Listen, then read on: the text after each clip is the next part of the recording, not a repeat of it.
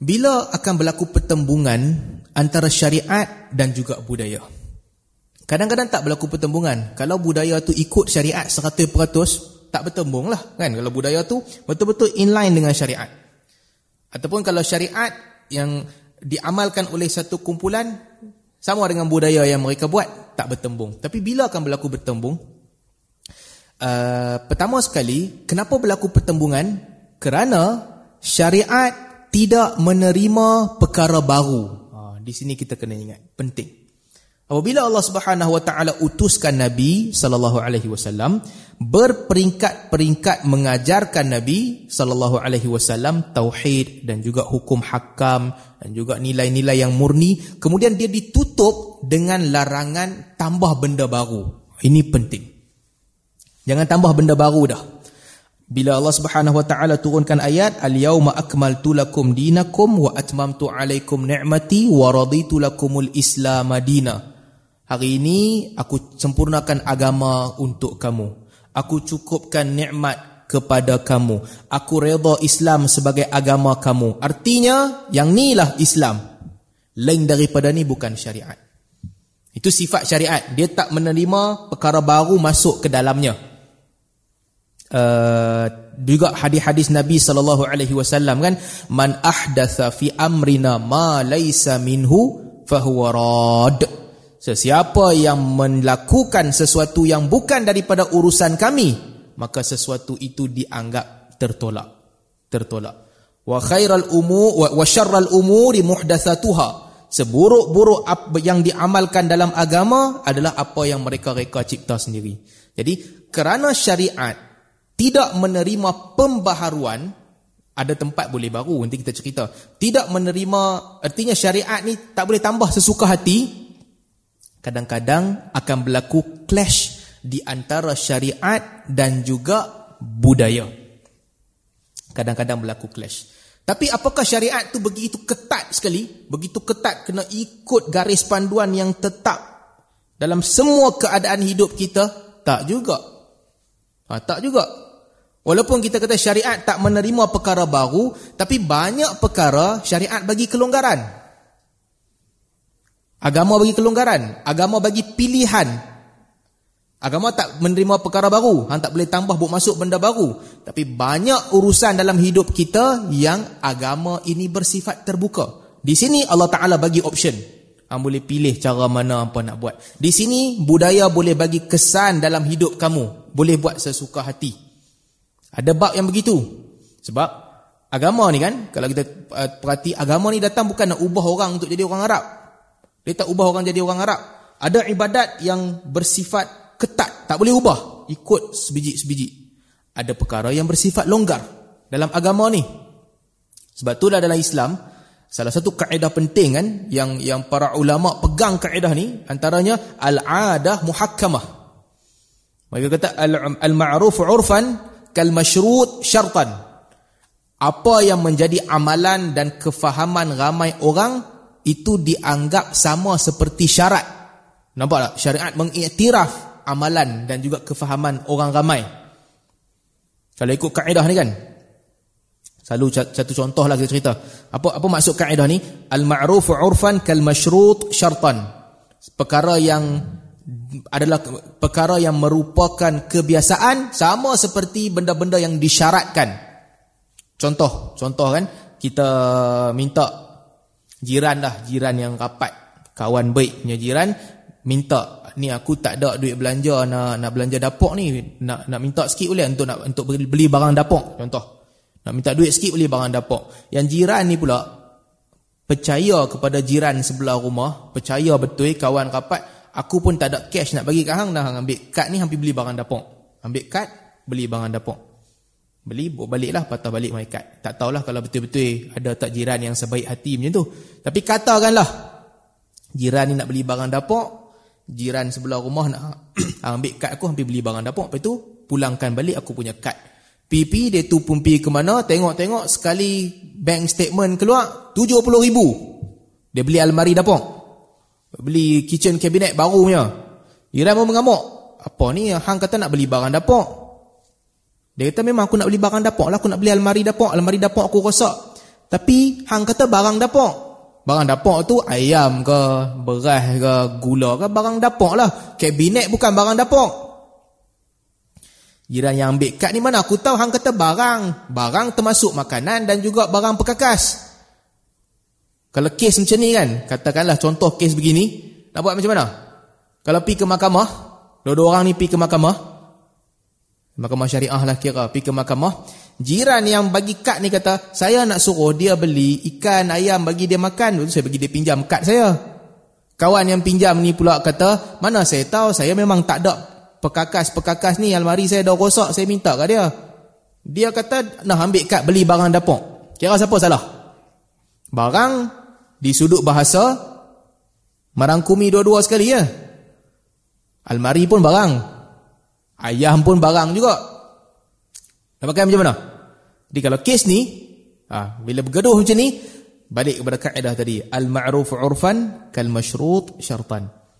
Kebiasaan satu masyarakat itu seperti syarat. Al-adah muhakkamah.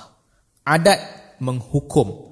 Zahirnya, zahirnya, kebiasaannya, kalau orang kata barang dapur tu, maksudnya, ni lah barang makanan yang hampir beli almari dapur buat apa? Ganti balik duit dia. Memang betul. Perkataan barang termasuk juga almari. Tapi bila orang guna dalam konteks tu, hang letak dalam ayat, aku tak ada benda kat rumah ni, boleh nak duit nak beli barang dapur. Automatically, orang faham yang nak beli tu barang-barang masak.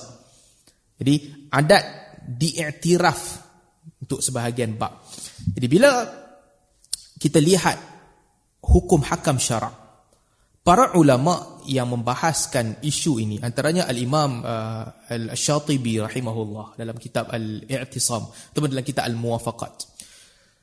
Dia ulama membahaskan mana syariat yang mesti tetap macam dia, tak boleh ubah. Dan mana pula syariat yang boleh berubah-ubah, boleh menerima adat dan budaya sebagai amalan.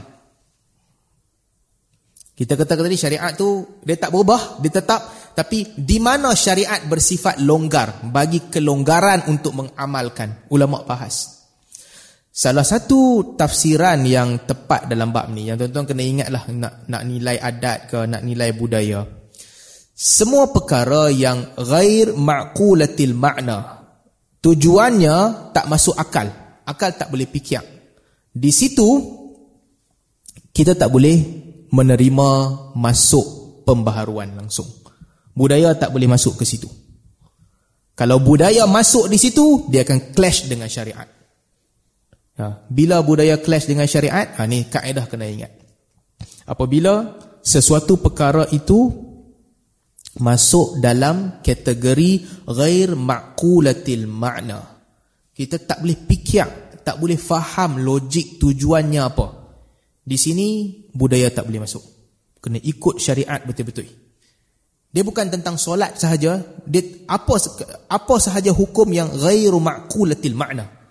Kita tak tahu pasal apa hukum tu main macam tu. Ini budaya tak boleh masuk. Tak boleh ubah.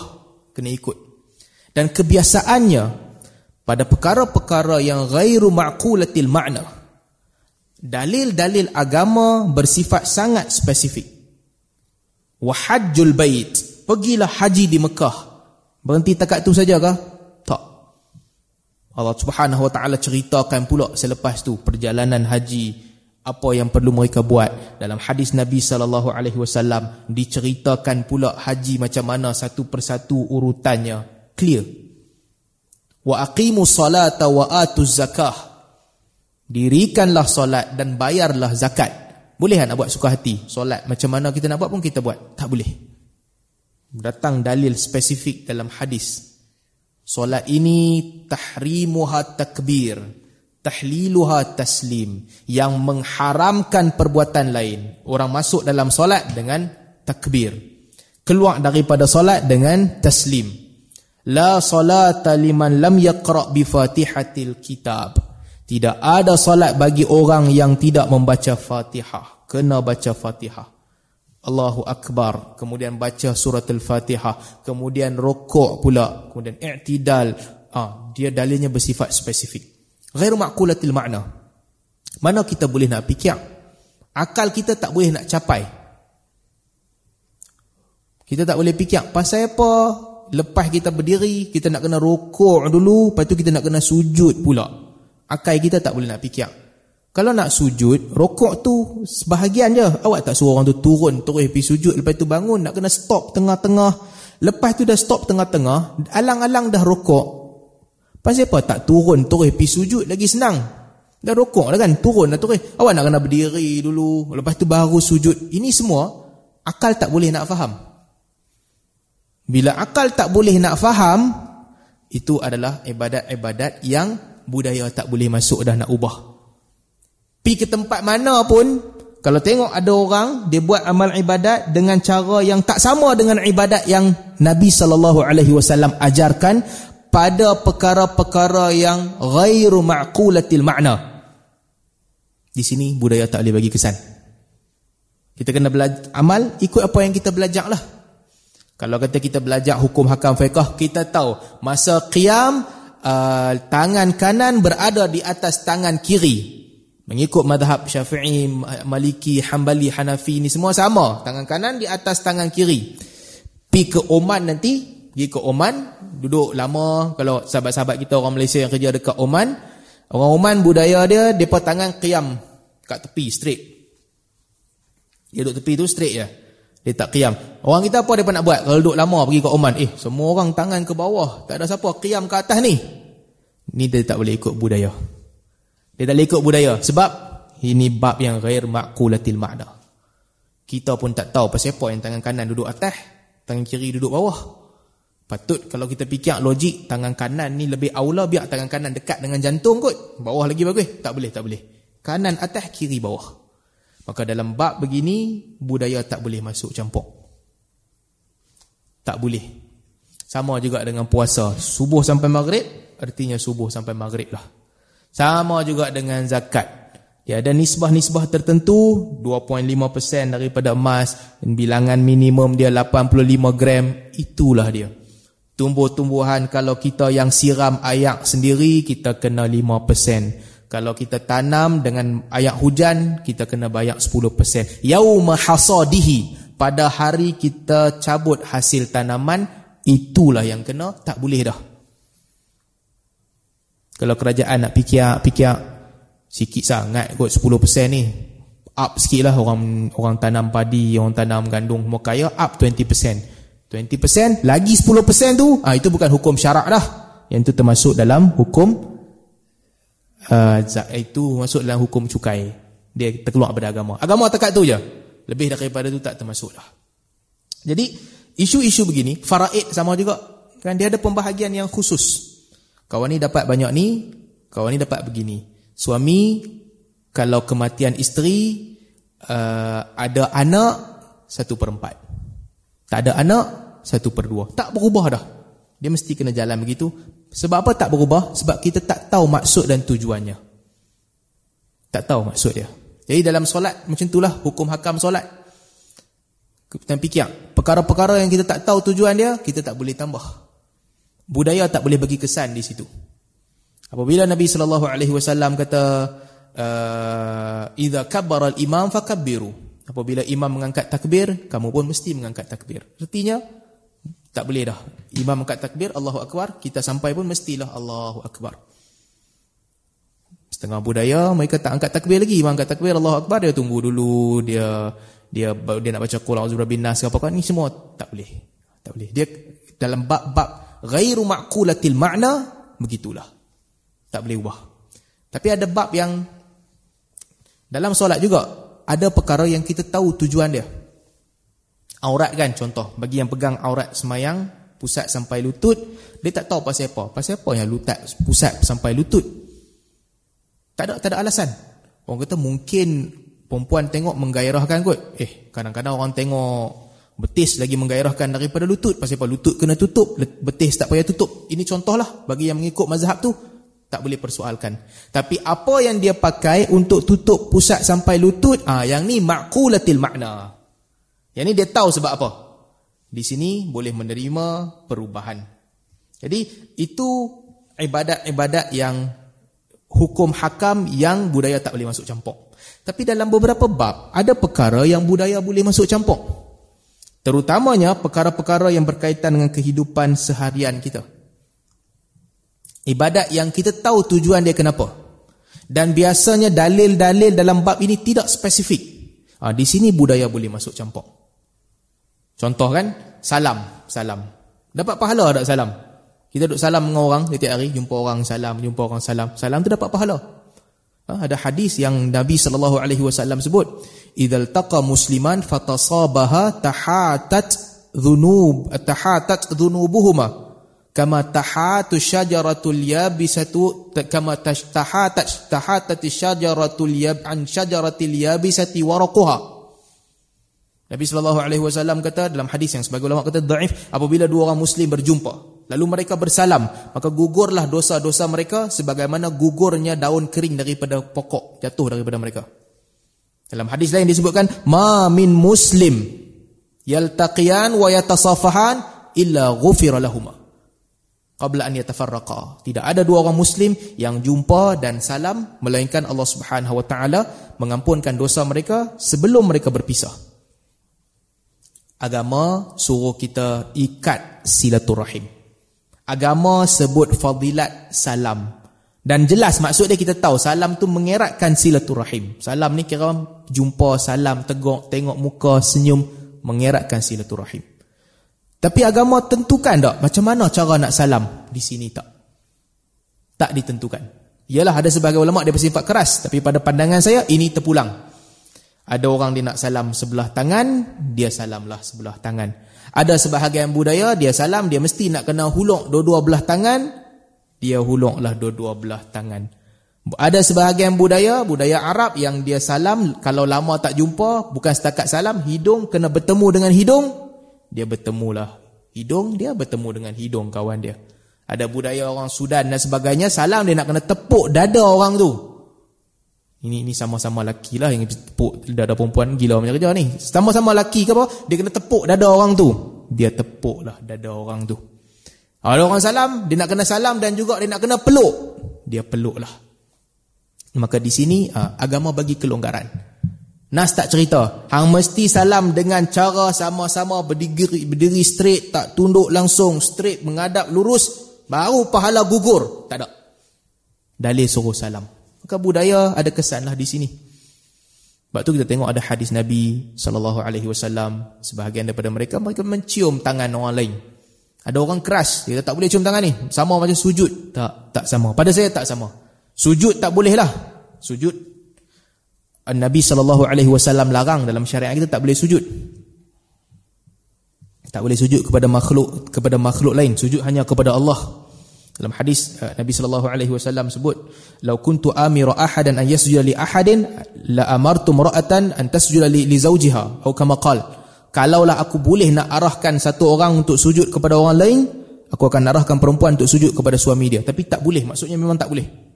Sujud tak boleh. Tapi selain daripada sujud, tunduk sikit, cium tangan, budaya kita kan, budak-budak cium tangan orang tua-tua, tak ada masalah. Ini semua terbuka dan agama tidaklah menghalang. Dan agama pun tak bagi dalil yang bersifat sangat keras tak boleh ubah. Dalam bab-bab begini. Terpulang masing-masing terpulang budaya. Kena kena hormati budaya itulah kan? Pergi tempat lain ah, cara dia lain pula ya, memerlukan saling hormat menghormati. Jadi begitulah juga dengan perkara-perkara lain. Ah, kadang-kadang ada khilaf di tengah-tengah. Saya pun tak nak cerita tentang khilaf. Jadi Uh, kalau kita boleh nilai balik kan dalam kehidupan kita dalam apa yang kita lakukan. Sebenarnya kita kena, satu lagi perkara yang saya nak tekankan sebelum kita berhenti.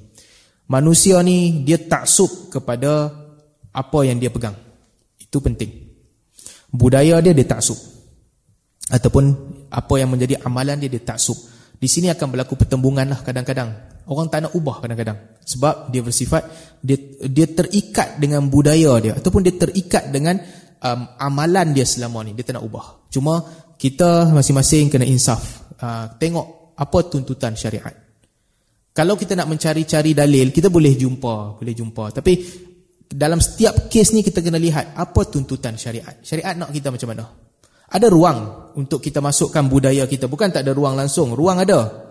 Tapi macam saya sebut tadilah, dia punya rumusan dia maqulatul makna ataupun ghair maqulatil makna.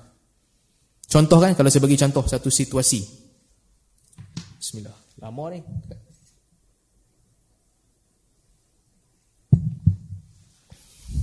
Situasi apa yang biasa berlaku masyarakat kita?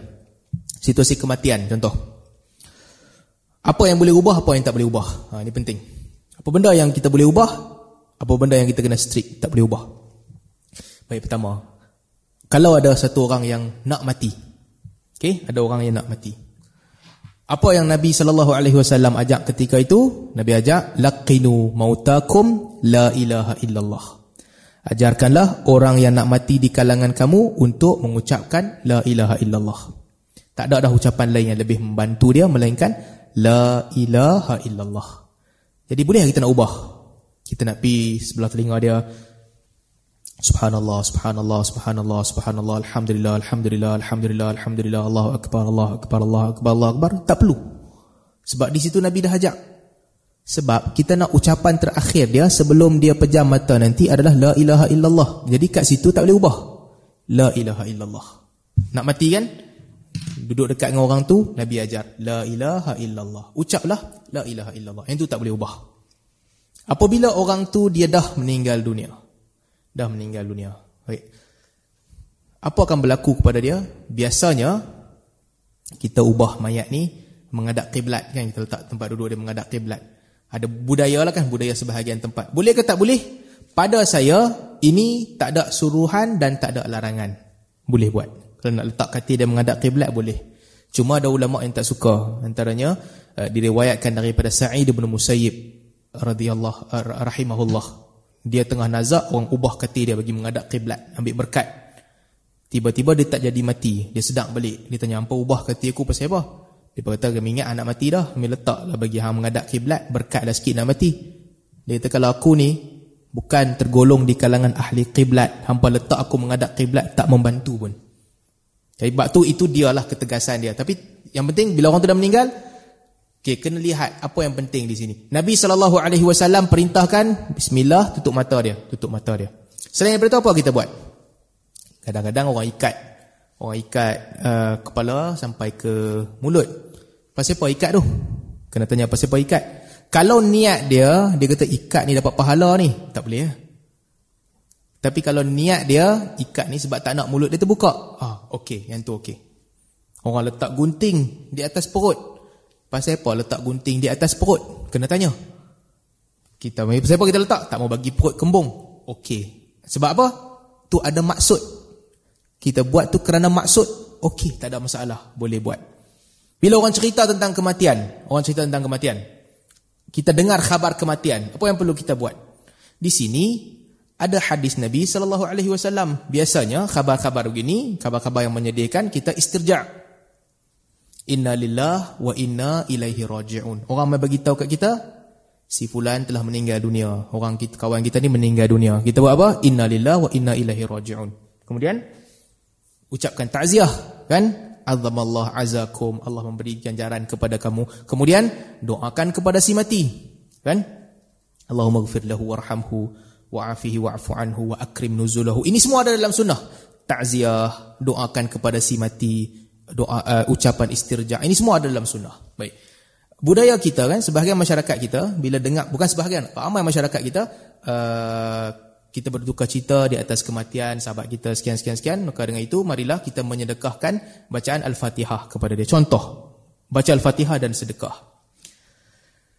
Sampai ke tak bacaan tu? Wallahu taala a'lam. Ulama berbeza pandangan. Ada yang kata sampai majoriti kata sampai ada yang kata tak sampai. Tapi Patut tak membudayakan begitu dengar sahaja ke kematian sampai saja berita terus ucap al-Fatihah. Pada saya tak patutlah sebab ada contoh yang lebih baik iaitu contoh yang diajarkan oleh Nabi sallallahu alaihi wasallam ucapkan doa dan sebagainya. Sebab itu contoh yang lebih baik yang telah diajarkan oleh Nabi sallallahu alaihi wasallam. Kan jadi uh, demikian juga lepas tu dekat rumah kematian orang letak kemian. Pasal apa letak kemian? Letak kemian tak mau bagi bau jenazah. Okey, ada alasan dan ada sebab.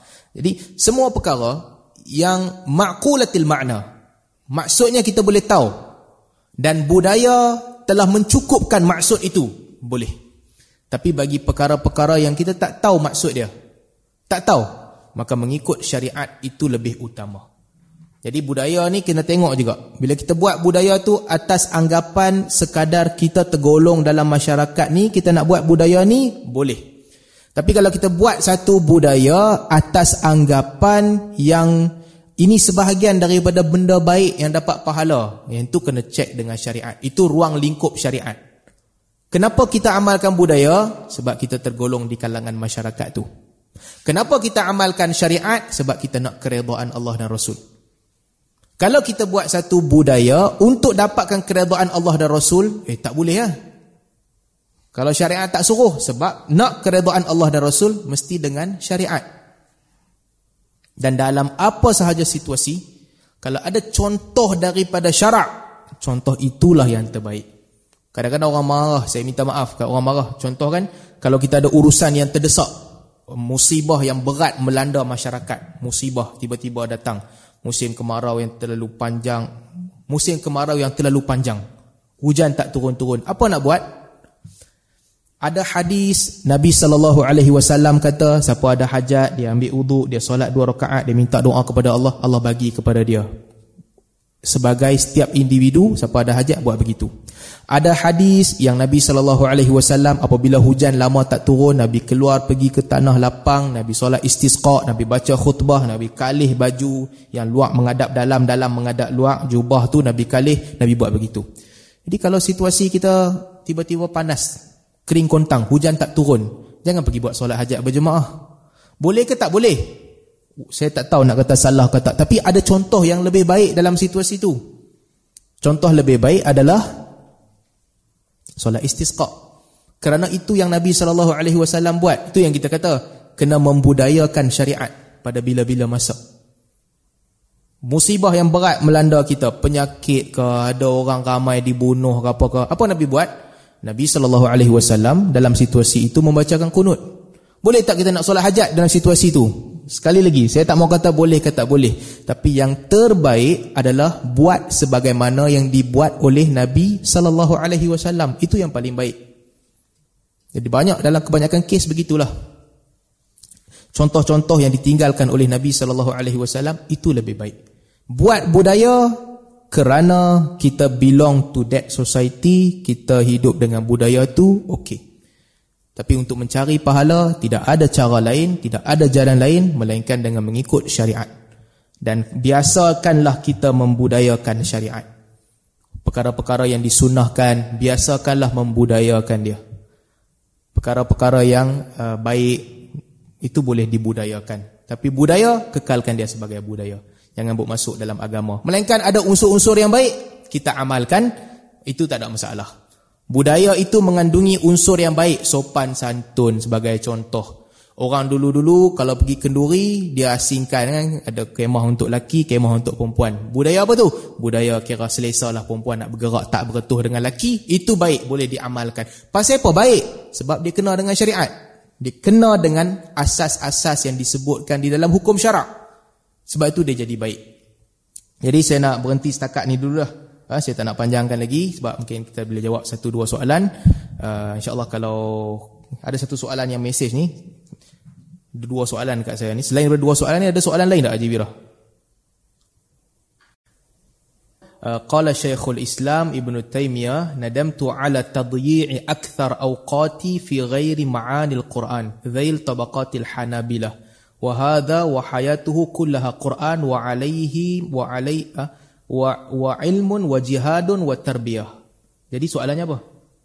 Oh okey. Saya terjemahkan jelah. Jadi ini kata-kata Syekhul Islam Ibn Taymiyah aku menyesal kerana aku telah menghabiskan banyak waktuku banyak waktuku uh, ala ala tadhi' aku telah menghabiskan banyak waktuku selain daripada memahami maksud al-Quran. Kemudian dikatakan inilah hayat orang yang hidupnya sentiasa dengan Quran, ilmu, jihad dan juga tarbiyah. Ha, di mana kedudukan kita. Saya tak pasti kesahihan kesahihan uh, perkataan ini. Cuma kalau nak ulas sikit isu ni. Tuan-tuan dan perempuan, uh, sejauh mana pun kita bijak, kita pakar dalam apa-apa bidang pun kan. Tak kisahlah. Hadis sekalipun, hukum hakam fiqah, bidang keduniaan kita. Kita mengambil nasihat ni kan kita kena sangat mendekatkan diri kita dengan Al-Quran siapa sahaja kita hendaklah kita sama-sama jadikan ucapan yang paling banyak kita baca adalah Al-Quran sebab akhirnya semua selain daripada Al-Quran di bawah Al-Quran. Dia tidak bermukjizat. Dia mengandungi ilmu. Ada ilmu dunia ada ilmu akhirat. Untuk kita kenal agama. Baca hadis kenal agama. Baca ilmu-ilmu kita dapat gaji. Bulan-bulan cukup makan. Tetapi Al-Quran bacaannya tu sendiri bermukjizat. Jadi untuk menjadi mukmin yang yang uh, mengenang jasa mengenang kebaikan yang Allah Subhanahu Wa Taala bagi dekat kita, hendaklah bacaan yang paling banyak kita baca adalah Al-Quran. Tak kisahlah kedudukan kita macam mana, kita susah nak baca ataupun kita tak pandai baca, itu mesti menjadi keutamaan kita. Tak wajar kalau kita habiskan bertahun-tahun dalam hidup kita dalam keadaan kita tak boleh baca Al-Quran. Jadi ini nasihat untuk saya sendiri dan kita sekalian. Adik-adik kalau yang suka baca novel ke 300 400 muka surat make sure membaca al-Quran lebih banyak daripada itu sebagai tanda terima kasih kita kepada Allah Subhanahu wa taala.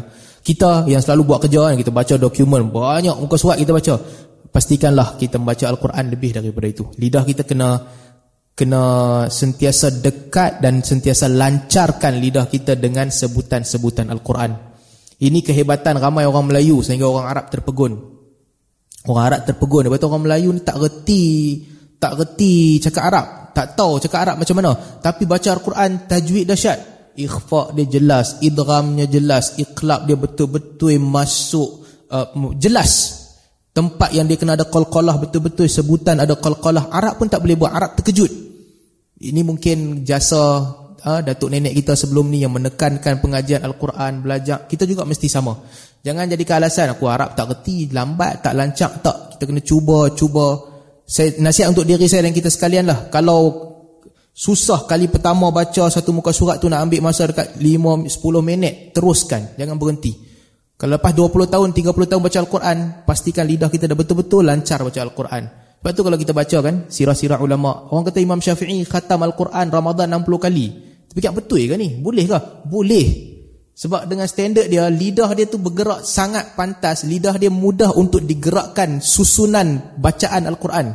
Sebagai macam dia hafal lah. Dia, bukan macam dia hafal. Dia hafal dan lidah dia tu jadi mudah. Kita tak boleh sampai tahap tu. Tapi untuk kita sekalian, apa sahaja keutamaan kita, Al-Quran mesti jadi perkara yang paling utama. Make sure tiap-tiap hari kita baca. Lebih banyak bahasa dengan Al-Quran daripada benda-benda lain. Kalau tak boleh juga, tak boleh juga, bacalah sekurang-kurangnya tiap-tiap hari. Ha, tak boleh kita jangan jangan kita buat benda lain, kita kuliah kita rajin kadang-kadang tapi Quran tak baca, tak boleh. Cubalah sedia upaya kita setiap hari dalam hidup kita. Kalau kita masih lemah, pergilah kelas mengaji. Kalau sampai yang pergi kelas tu banyakkan membaca Al-Quran. Macam mana mengubah budaya? Wallahu a'lam. Kadang-kadang kita tak boleh ubah dan kadang-kadang kita gagal untuk ubah ada orang pendekatannya lembut, pendekatannya sangat lembut, diplomasi. Ada orang pendekatannya keras terus mengubah. Mana yang berjaya? Wallahu taala a'lam. Kalau kita lihat sunnah para nabi, ada nabi yang pengikutnya sedikit saja. Ada nabi yang tak ada pengikut, dia jalan mai seorang-seorang je. Ada nabi yang jalan mai seorang-seorang. Ada nabi yang berdakwah seribu tahun, Nabi Nuh, pengikutnya tak ramai pun. Nabi Muhammad sallallahu alaihi wasallam ramai, pengikutnya ramai, paling ramai mungkin antara rahsianya walau wa in kunta faddan walau kunta faddan ghalidhal qalb lam faddu min hawlik. Ha wa in kunta faddan ghalidhal qalb lam faddu min hawlik. Kalaulah kamu wahai Muhammad bersifat keras jiwa kamu keras orang akan lari daripada kamu. Jadi mungkin antara antara hikmah dakwah Nabi sallallahu alaihi wasallam ada masa lembut ada masa ketegasan dan sebagainya ini membantu. Boleh tak kita nak ubah ini berdasarkan pengalaman masing-masing, tempat masing-masing. Banyaklah yang perlu, banyak pemboleh ubah yang berbeza. Cuma kalau boleh saya nak kongsikan bersama, jangan larikan diri daripada orang-orang baik-baik. Ha, jangan larikan diri daripada orang yang ahli ibadah. Allah sebut dalam Al-Quran, jangan larikan diri daripada ahli ibadah. Kalau tak suka, sebahagian ahli ibadah yang kita tak suka, jangan larikan diri daripada mereka. Kita pergi ke masjid-masjid yang kadang-kadang ada upacara yang kita tak suka. Tapi mereka mendirikan solat jemaah. Tuan-tuan kalau balik kampung pergi ke masjid-masjid solat dengan mereka. Jangan jangan pisahkan diri dengan mereka. Larikanlah diri daripada orang buat maksiat tak apa. Melainkan nak bagi nak bagi nasihat itu boleh.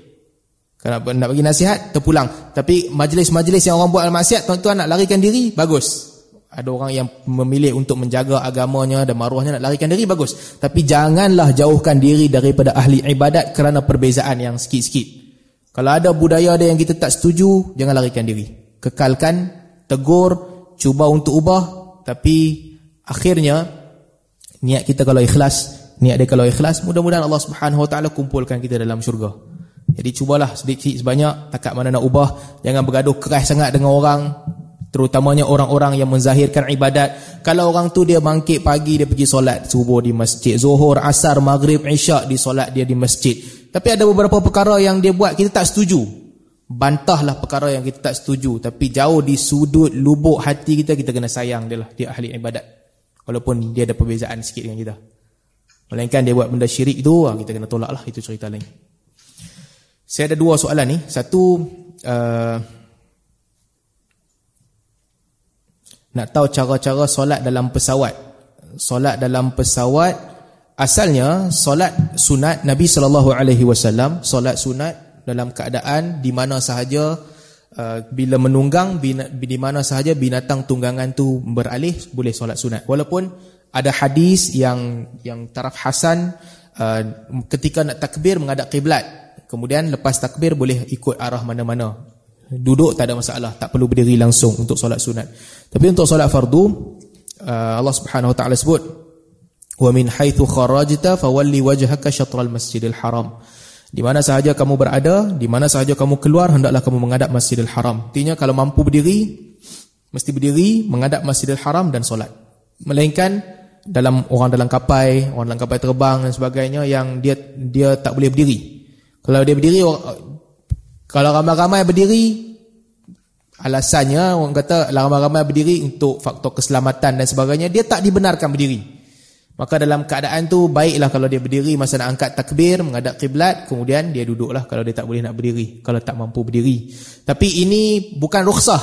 Ini adalah dia tak mampu buat sepenuhnya dia ambil sikit. Dia bukan rukhsah yang agama benarkan cuma dalam keadaan kita tak mampu nak buat sepenuhnya itu sahaja yang kita mampu buat begitulah saya pernah try sekali naik Saudi Air Saudi Air dia agak longgar ramai orang boleh semayang berdiri uh, tapi kita tengok pun uh, ialah mungkin uh, orang yang dalam industri ni memikirkan faktor keselamatan. Naik Saudi Saudi Air ramai orang yang ambil uduk. Jadi masuk dalam toilet dia memang dengan bahasa kemungkinan untuk jatuh tu mungkin lebih besar lah kemungkinan tu. Dan orang yang nak semayang ni dia boleh berdiri dia boleh semayang sebelah seat dia. Mungkinlah orang dalam industri ni memikirkan keselamatan. Kalau begitu nanti nak jalan keluar susah emergency susah apa semua ni wallahu alam saya tak tahu. Saya sukalah pribadinya naik Saudi Air sebab bagusnya boleh semayang berdiri. Orang tak kisah. Kapal terbang lain biasa tak bagi. Jadi ikutlah undang-undang yang tak bagi tu. Keadaan darurat ketika itu sahaja tak dapat buat secara sempurna tapi jangan tinggalkan solat. Solatlah semacam mana kita mampu setakat kemampuan kita. Berdiri sekejap mengangkat tas tangan takbir kemudian boleh duduk lah ikut ikut arah flight tu dan satu soalan lagi ni. Soalan uh, ada orang kata tidur menerap sama seperti berzina uh, dengan syaitan. Uh, tidak menerap sama seperti berzina dengan syaitan. Betul ke tidak? Tidur menerap berzina dengan syaitan. Baik. Uh, pertama sekali ada hadis tentang uh, larangan tidur menerap. Kebanyakan hadis-hadis ini dhaif kebanyakannya dia, dia dia tak kuat. Tapi ada ada pertikaian ulama tapi kerana ada banyak jalan hadis ni para ulama menganggap dia hasan lah sebab ada banyak jalan. Antara ada hadis pada Abu Hurairah Nabi sallallahu alaihi wasallam sebut inna innaha midja'atun midja'atu ahli nar. Itu adalah cara tidur ahli neraka. Midja'atun uh, la yuhibbuha Allah la yuhibbuha Allah. Cara tidur yang Allah tak suka ada disebut uh, midja'atul jahannamiyah rifdatul jahannamiyah. Itu adalah cara tidur penghuni-penghuni neraka. Ada hadis uh, uh, penghuni neraka jahannamiyah. Ada hadis yang sebut begitu dalam Sunan Abu Daud. Ada dalam dalam uh, Sunan Tirmizi ada dalam Al-Bukhari dalam uh, bukan Bukhari kitab sahih dia dalam uh, Adabul Mufrad. Ada banyaklah hadis-hadis yang jalan berbeza. Kesemuanya ada kelemahan sama ada sedikit ataupun banyak yang yang yang menyebut tentang uh, tidur menerap ni itu adalah tidur ahli neraka ataupun tidur yang Allah tak suka. La yuhibbuha Allah. Allah tak suka. Semua sebahagian ulama saya tak sempat nak kaji semua hadis ni. Uh, sebahagian ulama kata memandangkan semua hadis ni daif, kumpul-kumpul banyak-banyak ada asas lah kira. Jadi hukumnya makruh. Ada asas hukumnya makruh. Sebahagian ulama pula uh, yang cek satu, setiap hadis tu tak lari daripada ke kedaifan, mereka katakan tak ada masalah. Cuma pandangan yang lebih selamat makruh lah. Tapi balik kepada soalan tu, kalaulah uh, soalan tu lain, soalan tu tentang uh, betul tak tidak menerap sama macam zina dengan syaitan, itu tak betul. Ada uh, ya, ada ada riwayat yang tersebar di media sosial apa semua yang kata uh, syaitan datang jumpa Nabi sallallahu alaihi wasallam, hadis yang panjang lah diceritakan panjang dia datang Nabi kata kat para sahabat uh, ni yang datang ni iblis laknatullah Umar kata aku nak bunuh dia boleh tak? Nabi kata tak payah bunuh dia, dia masuk nak bagi khidmat kat kita. Dia pun masuk, Nabi SAW tanya dia hang mai pasal apa? Dia kata Allah utuskan aku mai untuk hang tanya apa-apa soalan. Dia pun tanyalah soalan. Nabi pun tanya kepada dia soalan, siapa orang paling hang benci, siapa orang yang paling hang sayang. Kalau kami tengah semayang hang mai kacau macam mana? Panjang hadis tu. Uh, orang yang bersama dengan isteri dia kalau dia tak baca doa macam mana? Uh, syaitan cerita dia ada anak yang pi kencing dekat telinga orang yang tidur malam dia uh, panjang panjang cuma para ulama kata hadis ni palsu hadis ni tak ada sanad hadis palsu jadi tak boleh pakai untuk buat hujah dan tak boleh sebarkan melainkan untuk nak bagi tahu ke orang yang hadis ni palsu so balik kepada soalan uh, tidur menerap ada tak larangan ada larangan dalam beberapa hadis yang kalau dikumpulkan banyak bilangan itu menjadi makruh. Tapi kalau soalannya tentang betul ke kalau tidak menerap ni sama macam jimat dengan syaitan, tak, hadis ni palsu. Tidak disebutkan dalam mana-mana kitab hadis, cerita tu adalah cerita yang batil.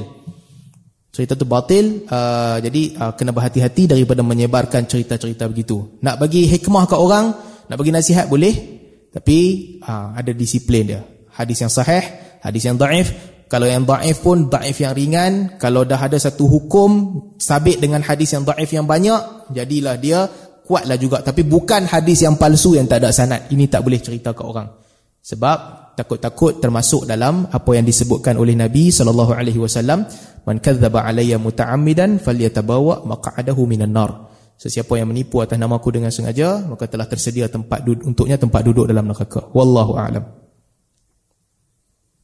Okey Haji lah, ada lagi ya?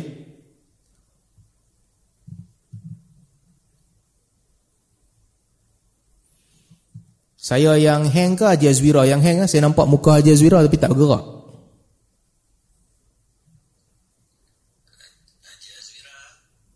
Oh bukan bukan saya lah Okey okay, dia yang dia yang terberhenti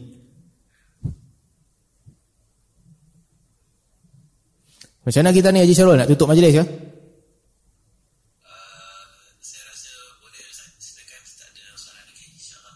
Okey, kalau tak ada soalan, kita tangguh dulu majlis hari ini. Terima kasih sekali lagi tuan-tuan yang sudi mengikuti, yang berjaga malam kat Malaysia, yang dekat Qatar yang ikut. Uh, mudah-mudahan Allah Subhanahu Wa Taala jadikan majlis kita ini sebagai salah satu majlis yang diberkati dan diredai. Subhanakallahumma wa bihamdik, asyhadu an la ilaha illa ant, astaghfiruka wa atubu ilaik. Uh, sekian dulu. Assalamualaikum warahmatullahi wabarakatuh.